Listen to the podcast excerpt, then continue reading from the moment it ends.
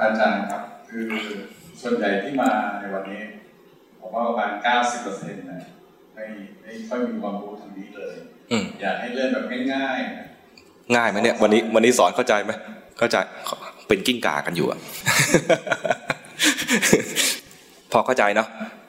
อินซีห้าไม่ยากใช่ไหมไม่ยาก เพียงแต่ว่าตอนเนี้ยเราฟังแล้วยังไม่ปิ๊งเลย เพราะว่า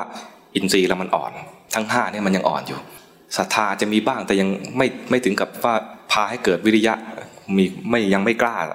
ยังไม่มีความเพียรคราวนี้เราต้องเรารู้เป้าหมายแล้วว่าเราจะพัฒนาตัวเองให้ได้มรรคผลเร็วๆ หรือว่าพ้นทุกไวๆเนี่ยนะพัฒนาจิตใจ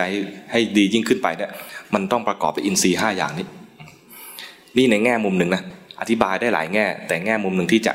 ที่อธิบายได้เข้าใจได้ง่าย เพราะเราจะได้ยินคำนี้บ่อยๆ อินทรีย์อ่อน อินทรีย์ไม่แก่กล้า อินทรีย์คนนี้แก่กล้าแล้วจึงบรรลุมรรคผลเราจะได้เข้าใจสักทีว่า อินทรีย์ที่ว่านั้นมันไม่ใช่ปลา ไม่ใช่นก แล้วก็ไม่ใช่ร่างกาย มันคือคุณธรรมห้าอย่างนี่ใครมีคำถามอีก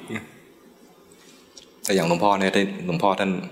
ได้ยินคำนี้บ่อย ไม่ไม่ห่วงเท่าไหร่ แต่โยมเนี่ยได้ยินบ่อยแต่อาจจะไม่เข้าใจ